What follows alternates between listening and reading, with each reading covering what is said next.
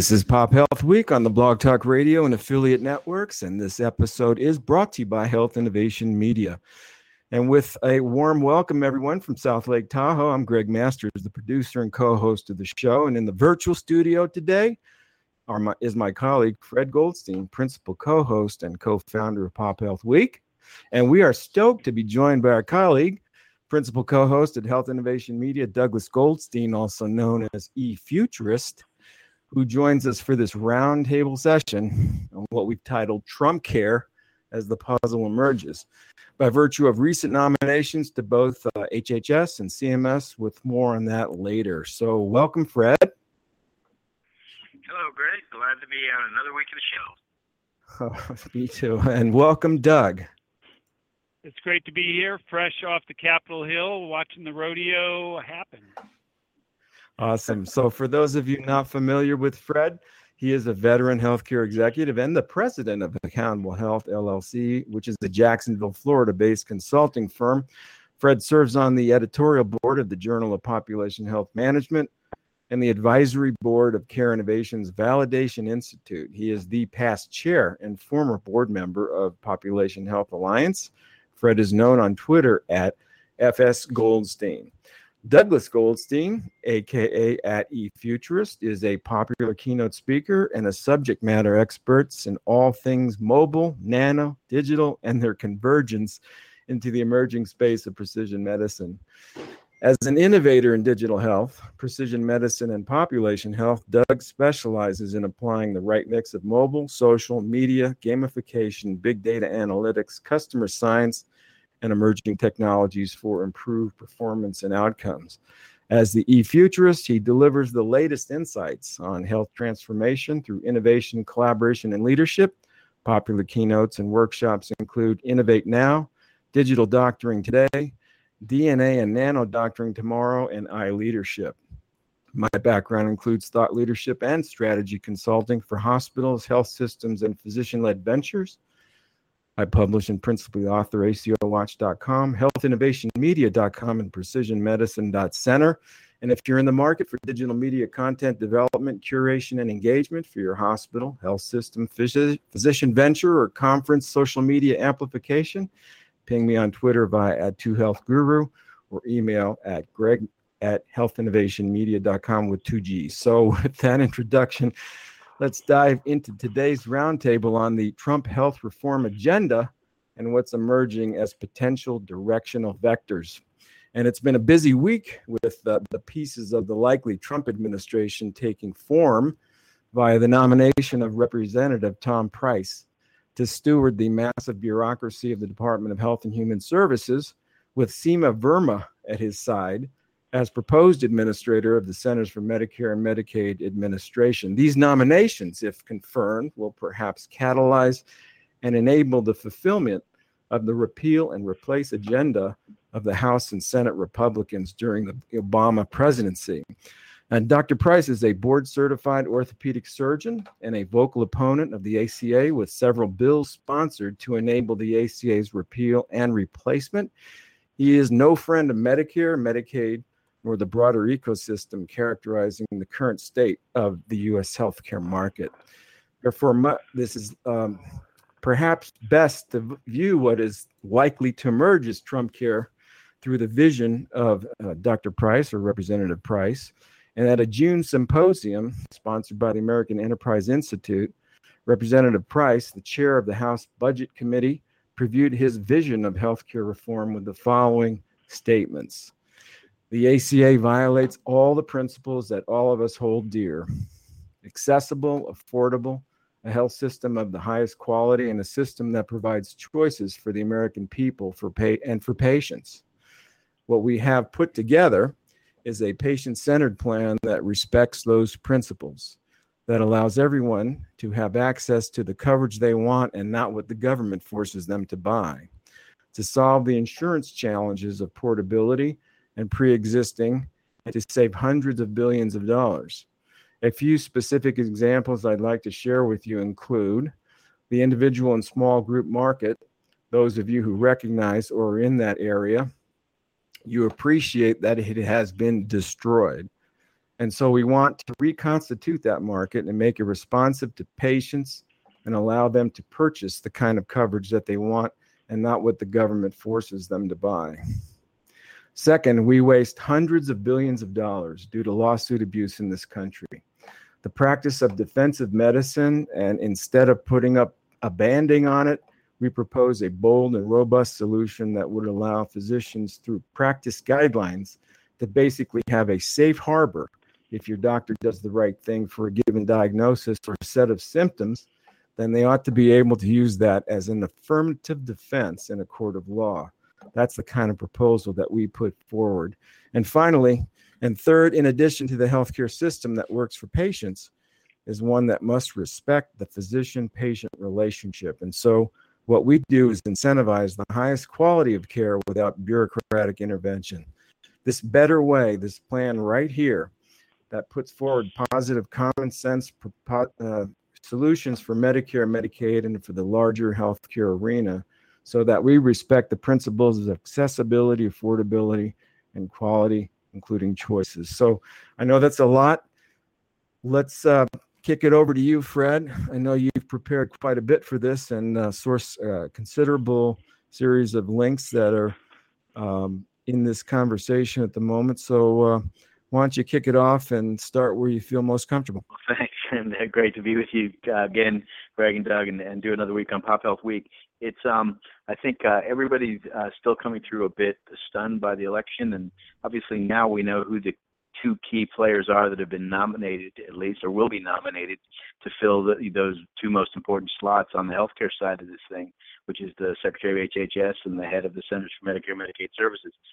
And you know, when you kind of step back from it and you look at some of these individual components that you just mentioned that um, Representative Price uh, mentioned as, as possibilities, um, what we have to recognize is this is a gigantic bill, and it's very easy to say repeal and replace. Um, but certain parts of it can be done through certain legislative processes, and other parts may be able to be done through administrative type um, rules and regulations or changes in how certain things are enforced. But you, to just drop it, um, obviously, is I don't think anybody, everybody's now recognized is really not something that can that can happen without something else to put in its place because you've got close to 20 million people who are covered by insurance. So I think and also I, should add that uh, President-elect Trump made the comment that there are some pieces of this bill he'd actually like to keep after meeting with President Obama, which included the insurance up to age 26 and uh, some of the things like potentially no pre-existing condition, uh, you know, not not having pre-existing conditions uh, affect your coverage. So I think um, there are certainly much more conservative proposals that will now be pushed into what will probably be some sort of a bill or or a, uh, a proposal that, that begins to get vetted, uh, and and those will probably correspond with the pieces that they want to take out, and how do you make that transition from taking some of those pieces out to putting other pieces in place, while maybe keeping a few of them, you know, as they currently are. So so it's going to be interesting to watch. You know, there were a number of Republican bills up there. Um, the one thing you can say that we know about the Affordable Care Act at this point is we do have roughly 20 million more people covered. I think we're down to about 9% uninsured. And if you think about that, that I think I believe that's the lowest number in history. But at the same time, we do have costs that are going through the roof. And so there are some other issues we can probably get into. But I don't know that anybody yet has something in place that actually is going to begin to bring the cost down. Obviously, ideas like um, um, tort reform will help, but there are bigger issues driving costs than that, and I don't know that those are necessarily be addressed by e- by either. They weren't addressed in the prior bill. I don't know they'll be addressed in the new one. So, Doug, how about your opening take on uh, what you've heard so far? I think we don't know. I think that there's too many moving forces. Um, I think we can identify by the history in Indiana and Kentucky that um, Medicaid recipients uh, Indiana, where Verma was uh, the advisor to uh, Vice President-elect Pence, is having a did accept uh, federal money for the Medicaid program, but they added copays, perhaps as low as four dollars a month for Medicaid recipients who were receiving that. there were other stipulations related to volunteerism and others in terms of getting involved in the community. So um, there was a, significant. So I think we have indicators of what could, and based on conversations I'm having on the Hill, um, clearly empowering communities, uh, liberating the state programs to be more innovative. Um, you know, is in the cards. How it gets enacted, nobody knows for sure because we're still months, uh, if not years, away from moving through the legislative process and enacting regulatory and legal changes. So it, it's uh, it's interesting to watch, and I understand you have uh, you've been uh, doing ACA Watch, but you also now have Trump Care Watch. Uh, so you're uh, you're going to be our hawk. You're going to be our eyes and ears on the uh, changing environment. Right. I understand it. Minor correction. So, given it, it, it's the so-called Trump Care hashtag has appeared on Twitter, so it's part of that narrative is evolving as to what is Trump Care. But uh, the whole idea was to create, uh, uh, since most of this perhaps takes directional focus based on representative Price's nation, I thought Price Watch, Price Watch would be a, a, good way to pool tweets and actually build a repository of information about what's happening. So, for those of our listeners, I might also say that between the three of us, and I won't tell you who's who, you can probably tell by the tone, is we have definitely a middle ro- the road guy, a, a right leaning and a left leaning perspective. So you got them all here today. So why don't we? So why don't we unbundle these pieces and really let's start with block grants. Uh, that's been around a while. These waivers and the idea of empowering states to essentially run with, configure, finance, and organize the delivery system in their state. Uh, it's had a spotty track record so far. Uh, what, what do you have on that, Fred? Well, you know, ha- having been around Medicaid a while, I think um, if there's one thing we can say is uh, the current system doesn't work great. Uh, you know, it, it, does provide benefits to individuals. Um, there are many providers who refuse to accept Medicaid. The networks can be a little bit different. Um, and so I do think there is a need within Medicaid to try some new ideas and look at some new approaches as to how you um, deliver those services, how you work with the provider networks.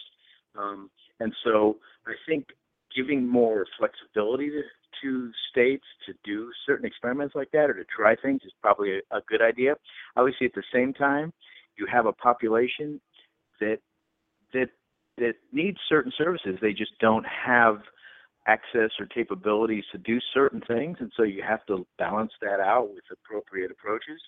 Um, I, I, it'll it'll be interesting to see, you know, which states come out quickly. Should they go to block grants and say, hey, let's let's let's do that, and I'm going to revamp my Medicaid program, um, and which which sit back a little bit. I think I, I remember back to the days when um, Governor Bush was here in Florida, and he introduced some really innovative legislation to risk adjust um, payments to health plans and and fully risk adjust them based on healthcare criteria and at the end of the day, the insurers really didn't want that, so they actually inserted some language and gutted his bill.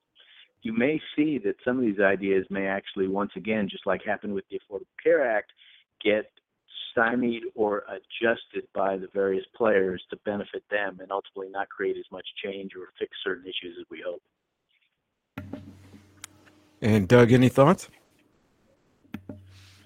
In scanning through the comparisons between Trump Care and Obamacare, I think what we're getting is surface analysis. So it's easy to say, let's require more price transparency uh, in the Trump Care plan, but the complexity of healthcare is off the charts. I mean, uh, treating your cancer is very different than treating my cancer, and even my cancer three weeks from now is going to be different. So uh, the, we're not human widgets, and the variability throws a lot of these gross assumptions quite off. Oh, more more transparency, health savings accounts. Well, health savings accounts are only with people for high deductible health plans.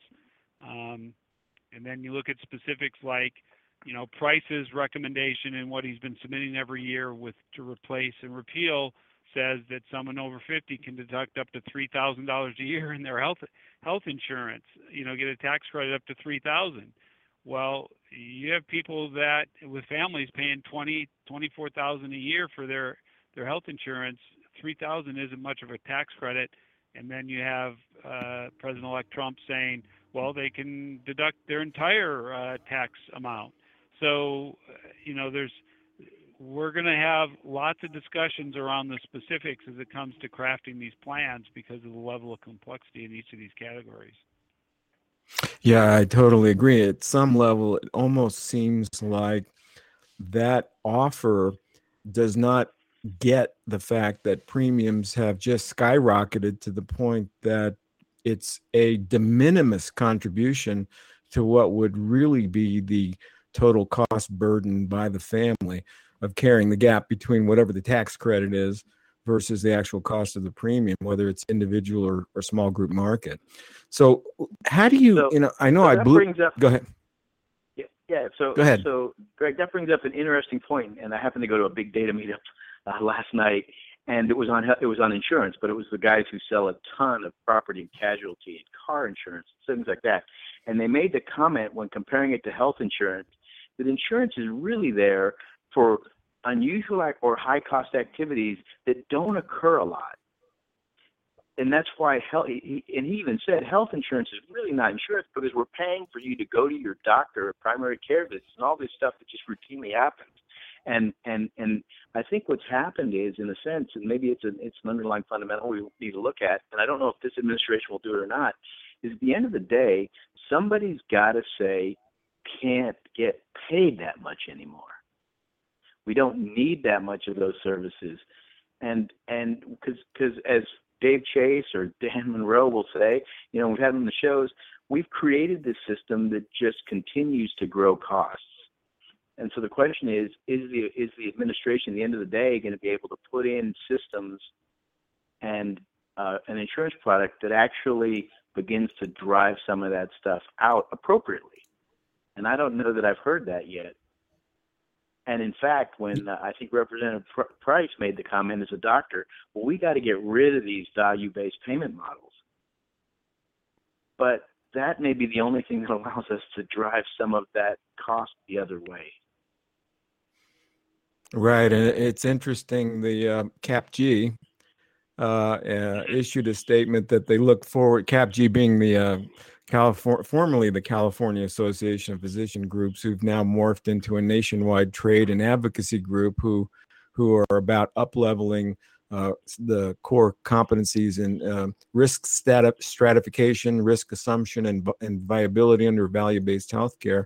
Said they look forward to working with um, uh, Representative Price as uh, as uh, administrator of HHS, and they threw in the, the, the caveat of it being to preserve essentially a value based healthcare agenda. So there's going to be some conflict there if he's in fact confirmed, which he probably will be. But the odds are, how how I don't understand how he can claim hundreds of billions of dollars in savings unless there is a real pain inflicted on providers, hospitals, physicians, ancillaries, all the practitioners who are, who are out there grinding away day in and day out trying to provide services at, at the point of care. No one's talking about reducing fees. So, how does this happen? Yeah, it's a, it's a great point. One of the other things that, that I did find interesting on uh, President Trump's site, talk about healthcare, is this idea of allowing people to import their drugs. And that you know, clearly is one area where one, the pharmaceutical manufacturers are going to probably fight that tooth and nail, but two, they do pay less overseas. You know, we know, having talked to the folks at Health City Cayman Islands, that you can get, you know, hepatitis C treatment for 20 grand, including travel. Um, and so I think something like that actually would drive prices for pharmaceuticals in the U.S. down as the manufacturers try to control that. Um, but, you're right. I think the issue of where do you get the right. hundreds of billions? Got to come out of somewhere. And you know, we've all right. we thought it's got to come out of the hospitals at some point, but they're certainly not positioning themselves to do that. Right. Right. So well, let me just let me uh, dollars on, Go ahead, Doug. If you have a dollar to spend on if you have a dollar to spend on healthcare and you're spending 30% on management or the health insurance piece, you got 30 cents there. You're leaving 70% for the providers or the the pharma companies. And the pharma companies are global players. They're not American companies just selling here. And the reason they're Just one thing to go back on with that, Doug, is that the insurers are only getting 15%. Remember, they have to spend 85% of their premium under the Affordable Care Act on medical costs. So of course, there's 15% yes, it- there for, for, for health insurers, other than what can go into medical costs are certain uh, chronic care management fees and quality improvement fees. But other than that, all of their admin is in the 15%. Right, but let's let's remember that that 15 that 85% medical loss ratio is typically or 80 based on the group size is uh, typically floating with a, with a generally rising premium uh, uh, structure. So, but let, let's let's stay on this uh, this offshoring or outsourcing uh, potential. Uh, t- yeah, yeah, Representative Price is an orthopedic surgeon. Okay, that is according to MedPage today for their 2016 physician compensation survey, the highest paid specialty. Do you think that uh, these bundled pricing and these outsourcing of packages, say the Narayana model, the offshore model, uh, with uh, that is focusing on uh, cardiac packages, but looking to leverage those services into other high cost specialty services, i.e., orthopedics. Do you think he would support something like that? Um, given what I've seen so far, in the discussion's probably not. And so again, you're going to have this selective thing. Oh, we can go get the pharmaceutical manufacturers, but now we can't touch the doctors. So it'll be interesting to watch, and that's why I think on the one hand, it, it, it's it, it does help to have a physician potentially who has a lot of policy and management experience in the role of HHS secretary, but it can also hinder it. And I think that's why I think you posted up on Twitter both Cap G's letter and wasn't there another one you put up there as well? There was a, the American right. Association of Family Medicine and the American Medical Association, which were all very yeah, diplomatic. AMA. Hey, we like it. Yeah. We like it because they believe that they'll be protected in this new environment. Right. Yeah, because one of the statement, the principles talked about restoring the physician-patient relationship, and who can argue with that? But the bottom line is, the hard decisions are really not going to be made unless they really go back to the drawing board about, oh my God, we have really co-created a monster here, and how do we fix it? the fundamental problem in the healthcare costs is behavioral. So we're a consumer society. We have an obesity epidemic, and numerous other diseases. Many of the diseases driving the healthcare costs are chronic disease diseases that are diseases by choice. Physicians don't change those behaviors. We know it in diabetes. We Well, know there's a flip. that Go on. people change their own behaviors. They're going to make the decisions. And so the Republicans, Democrats, whatever, however you choose to solve it, we have a cost escalation problem because we're a consumer society and we overeat, and that drives a number of other problems that we spend more and more money trying to fix. And it, the doctor can't fix the chronic care problem. They can be part of the solution, but fee for service is not returning to fee for service is not going to help us fix that because it's a reactive model. I think there's another piece to this though, and this is what's interesting. We always, and you know, I came out of the population health side, and it's always about, you know, pushing the um, that it's a population health problem, it's a demand side problem, and certainly there are issues with the demand side.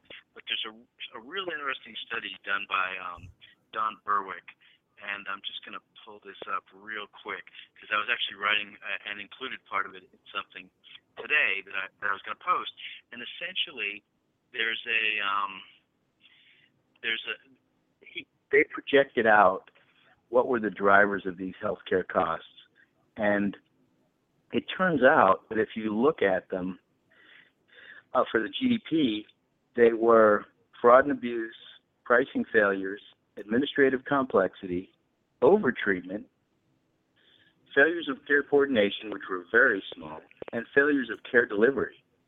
They're supply side problems. And and that's and so yes, we have we have this burden of individuals who have gotten sicker, but at the same time, the supply system is is just overdoing everything. And you know, we have pricing problems when you compare our prices to other countries. We have utilization of service problems when you compare our utilization of service to other countries. We have fraud and abuse, and so those kinds of things. We I think we need to begin to demand that the supply side take those things out. We just you know, the Institute of Medicine says 30% is waste. So that's that's a trillion dollars. Yeah, well, easier said than done, given that the balance sheet of every hospital in the country, a major employer, depends on that stuff. So, you know, we have a system that's that's structured for transactions, and that's and we have value looming on the horizon. And to the extent that the momentum on value continues, is but what's the alternative? How do we control healthcare costs, which is a federal problem because 40% of the people in the country have VA, Medicare, Medicaid, etc. So we have 40% of the population that has government paid health insurance. So we have a challenge with a reimbursement system that doesn't reward health because it's a disease sick system. Right. And the question is have you seen or heard anything coming out of the new administration that looks like it might address that? Yeah, know, absolutely not. So listen, guys, we're getting coming down to the the end of the broadcast. Let, let, let's revisit at least the three bullets that are at the core here of the price proposal. And the, the first one is the uh, the individual and small group market, which he claims has been destroyed, and that what he wants to do is reconstituted to make it responsive to patients and allow them to purchase the kind of coverage they want. Now, to me, what that goes to is the um, the essential health benefits that have been uh, uh, defined by the Affordable Care Act, and then secondly, uh, he wants to undo that so that there are choices like mini meds or so-called junk insurance, and, there's the elimination of the uh, of, of, the mandate. So it, all of this collapses in terms of having a socialized risk structure that basically has everyone all in and therefore more fairly allocates the availability of covered services based on community rating. How's he going to do that? I think that's a million dollar question.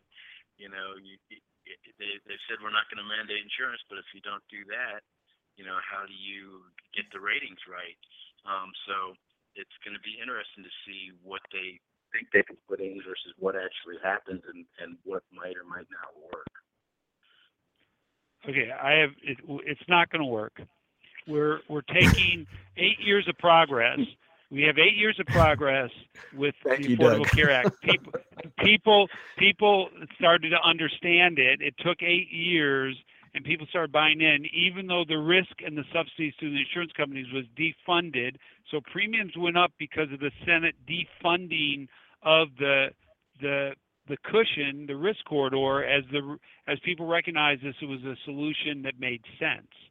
So we're going to change the rules again. And I don't care how you change it, more liberal, more whatever, you're going to change the rules again. It's going to take decades for people to understand the rules as they change. So I think any changes are going to continue to result in a system that just isn't going to be fixed, and the cost escalation problem is going to continue.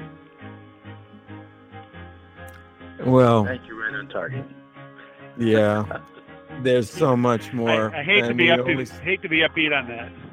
Yeah, exactly. And, and I can't resist, you know, between the block grant thing, the undoing of the mandate, and bring back junk insurance or mini meds, and then the hundreds of billions of dollars waste due to um, medical malpractice, and this idea of a safe harbor that if we just have cookbook medicine, you know, i.e., evidence based medicine, that there's some kind of uh, affirmative defense in a court of law. That's the other perspective. And finally, the addition to uh, of restoring the physician-patient relationship is basically, I would think, this concierge or direct practice or returner retainer medicine alternative, which does great for primary care services, but I think it has no applic- applicability in tertiary specialty services. So I think this is mythology, but we shall see what evolves. So I want to thank my guests, Douglas Goldstein, the eFuturist, for his time and uh, insights today, as well as my cap co-captain here and co-founder here at Pop Health Week. So for those of you listening in, more will be revealed as this, uh, these vectors of the Trump care uh, indicia of health reform take form over the next several weeks and months. So with that, this is Gregg Masters saying bye now.